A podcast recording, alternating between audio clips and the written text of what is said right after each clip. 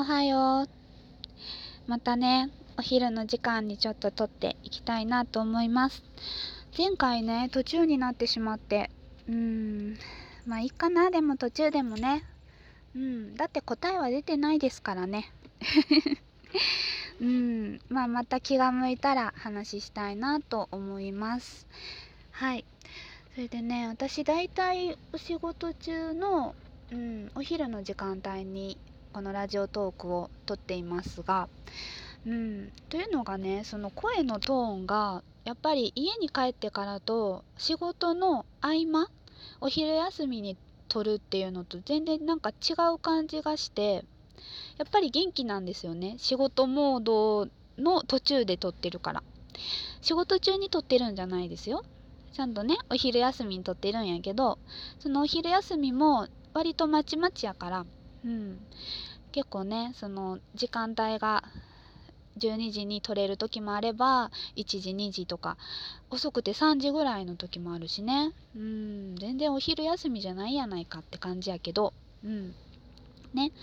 ちょっと気晴らしにね撮ってみてますけど、うん、声のトーンが違うからやっぱり寝る前とかそのね自分の部屋で ベッド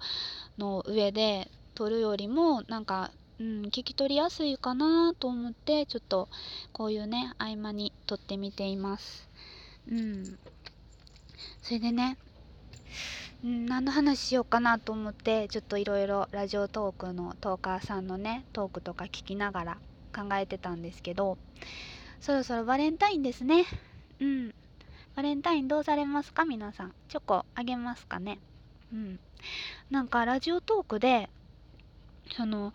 バレンタインチョコトークっていうのを募集してるみたいで募集？うんなんか企画かな？企画みたいなのをねしてるみたいで。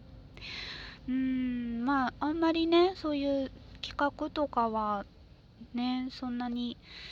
うんあんまり興味もなかったんやけども、うん、でもバレンタインの話はしたいなと思ってたからちょっと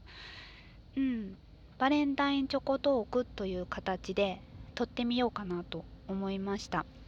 それでねどういうその話をしたらいいのかなと思ったらその誰かに愛を伝えるトークをしてくださいってね書いてあったの。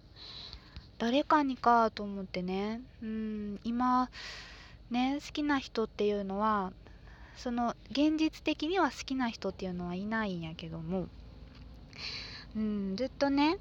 もう好きっていう気持ちがずっとある人は私は堂本剛くんなんですよ。うん、だから堂本剛くんへの愛を話そうと思って。ね。うん。まあそうやな。うん。そのね今までね私プロフィールにも「KinKiKids が生きがいです」って書いてるのにこのラジオトークでキンキの話してないんですよね。でキンキのことをね、うん、好きな人が聞いてくれてるかどうかっていうのはわからないから、うん、全然興味のない話になっちゃうかもしれないけど、うん、もしねその好きな人がいたら聞いてくれたら嬉しいなと思って今日話しますね。うんでね私堂本剛くんを初めて見たのは金田一少年の事件簿でなんですよ。で幼稚園の時私が幼稚園の時に金田一をやっててうんすごい怖かったんやけどその時金田一すごいなんかトラウマトラウマ級に怖かったんですよね。でもその剛くんのそのかっこよさの方が惹かれちゃってその剛くんの顔が見たいがために見てたのをすごい覚えてますね。あの布団かぶりながらなんか犯人が出てきたりとかしたらねちょっと怖くて布団かぶって剛くんがその推理してたりしてたらかっこいいから布団から出てちょっと目だけね目だけ出してみたりとかして なんかその光景をうんなんか覚えてるんですけどね。うんその時が出会いきっかけなんですよね。それからずっとテレビでテレビでお茶の間としてまあちっちゃいからねあの好きだったんですけど、うん、ずっと結局変わらず今も大好きでうんなんでなんかなって思うんですけど全然ね私堂本剛くんの顔がタイプってことでもないんですよね今考えると。うん。まあかっこいいねんけどね。かっこいいし可愛いし中性的な顔してて目がまん丸しててうんすごいねあの三角のね口もしててすごい可愛いんですよね。うんだけどそのタイプかって言われるとタイプじゃないんですよね。で何に魅力があるかっていうとやっぱりそのなんやろな個性的なところとそれで優しさいや会ったことないやんけって思われるかもしれないけどもうにじみ出てるんですよ。その優しい優しい人ね優しい人やなっていうのがにじみ出てるんです。うん多分ファンの人は分かってくれると思うんやけどな。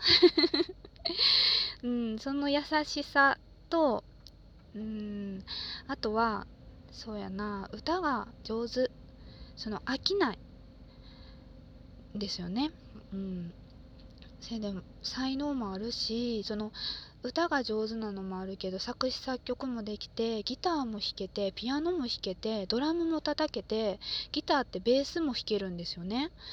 うん。で作詞作曲もすごいしあさっき言うたね。でね、まあ、前はファッションセンスとかねいろいろなんかすごい奇抜やったけど今はちょっと落ち着いてるんですよね。剛くんも結構いろんなねそのあのタイミングがあって今はこれが好きなんやなとかあ今はこれがちょっと好きなんやなとかそういうのもすごい分かりやすいんですよ。そのハマってることが。今はクリスタルにはまってるんやと思うんですけどその石が好きでね。なんか石のネックレスとかその結晶っていうのかな。結晶のうんなんかオブジェみたいなのを自分で作ったりとかしてるんですけどねもういろんなことをに挑戦しててその人と違うことを迷わずしていけるところとかもすごい尊敬できるんですよね。うんそれで、まあ、ジャニーズじゃないですか。でジャニーズジャニーズ的な感じは今剛くんないんですけどまあジャニーズやけどねでもその隣に光一くんっていうそのもう王道のジャニーズみたいな人がいるわけです。その2人が合わせ合わさって KinKiKids なんやけどそのねジャニーズしてる剛くんも好きやしジャニーズじゃないなっていう剛くんも大好きだからなんか2回楽しめる？うん。まあ、ソロもしててね、キンキの活動もしててっていう感じなんやけどね。うん。キンキキッズの剛くんが最初は好きになったんやけど、どんどんソロのその剛くんの世界観、今はファンクミュージックっていうのをソロでやってるんですけど、ファンクミュージックをしてる剛くんと、キンキキッズとしてその踊ったりね、あの歌謡曲みたいなもう典型的な歌謡曲みたいな曲を KinKi は歌うんですけどそういうのを歌う KinKiKids としての活動の剛くんと2回楽しめる楽しさっていうのもあったりして。まあどっちがより好きかって言われたら私はやっぱり KinKiKids が好きなんやけどうんなんかいろんな剛くんが見れるんですよね。そういう楽しさもあるしまあ、光一くんもそれは、うん、同じことが言える。光一くんも舞台してたりするからね。うん。光一くんも好きなんやけど。うんそれで剛くん単体で話をしてしまう、まあ、今日は剛くんの愛を語りたいから剛くんの話をするけど今ねちょっと耳がね突発性難聴でちょっと病気になっちゃってその KinKiKids の活動をセーブしているような状況ではあるんです。それでねソロのファンクミュージックだったらそのリズムまあちょっとわかんないんだけどねそのリズム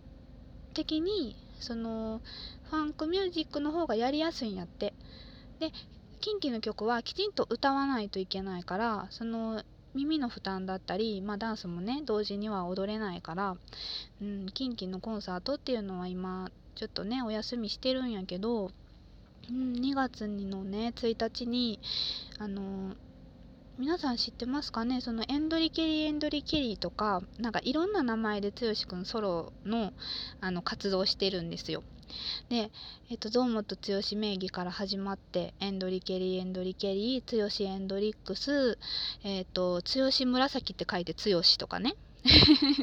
いろんなあの気持ちでその名前をねあのソロとしてやってはるねんけどうんすごいねあの何て言うんかな。うん本当にね飽きないんですよね、うん、どんどん好きが重なっていく。その前の剛くんの方が良かったなっていうことがないんですよまあそれは盲目なのかもしれないんやけど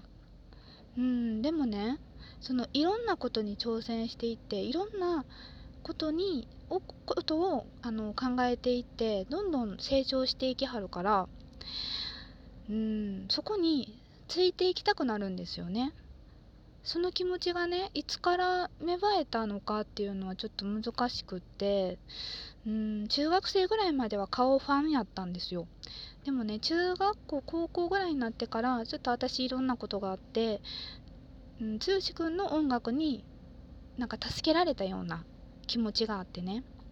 その頃はエンドリケリーエンドリケリーぐらいだったんですけどね。うん。時間がないね。どうしよう時間がない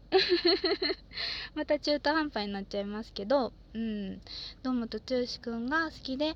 基本的には堂本剛くんにバレンタインをあげたい気持ちで毎年バレンタインを過ごしています こんな感じでいいのかな？どうなんやろうね。うん。じゃあ以上にします。おやすみなさい。